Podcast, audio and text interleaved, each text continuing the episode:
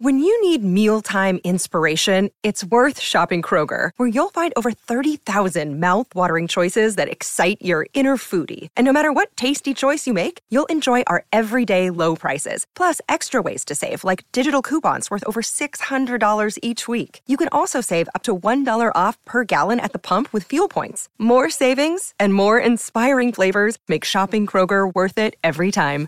Kroger, fresh for everyone. Fuel restrictions apply.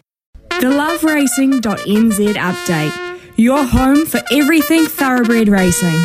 Visit loveracing.nz. Racing's biggest fan. And I'd love to get yours on that as well, Smithy. Maybe um, just after we knock some racing on the head, because tomorrow you're right. We are at Rotorua and New Plymouth, and I don't know if you heard Tony Kemp on one of our stations over in Australia, Smithy, but he has declared one a dead set moral. He's actually gone out and Brian, what's he said? I heard you boys talking about what is the bet of the year. I've got one for you, Gareth. Yes. All right, and it's racing here on a heavy. It'll be a heavy track, um, but the bully coming out of this stable is bullish to say the least. And the horse is called Carbon. It's called. I think. I think I'm trying to pronounce it right. Carbonados. It is C A R B O N A D O S. Carbonados. Yes. And it is trained by my good mate Alan Sharrock. It's a two-year-old. It's a first start. Apparently going really, really well down there. Racing in his hometown on his home track, and I think that gets up first starter Saturday in the two-year-old race uh, at New Plymouth. Race two, number one. Carbonados declared. Can you believe that? Can you believe that, Smithy?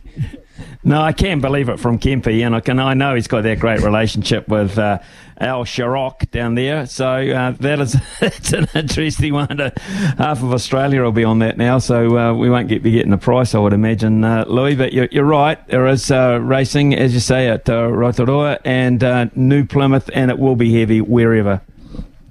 Yes, yeah, it's been wet, so I've abandoned uh, today. It's just it's too wet, uh, too wet to even race today. I, am with another Al Sharrock runner. I'm not saying that one can't win at all. By the sounds of that, you just get more on responsibly. That's only two bucks. But I'm heading to the feature of the weekend, the Rotorua ITM Stakes at Group Three level, and go back and watch Sumi last start. Parked wide the trip and just fought on so gamely. I know Alan's got a bit of time for this mare. She will get black type, he says, and I think in this wet track where his horses tend to excel, she's won on soft and heavy before, never on a good track. With Michael McNab on, our man, I think at $3.80, $1.70, you're still getting a price you can have a bet on there. Smithy?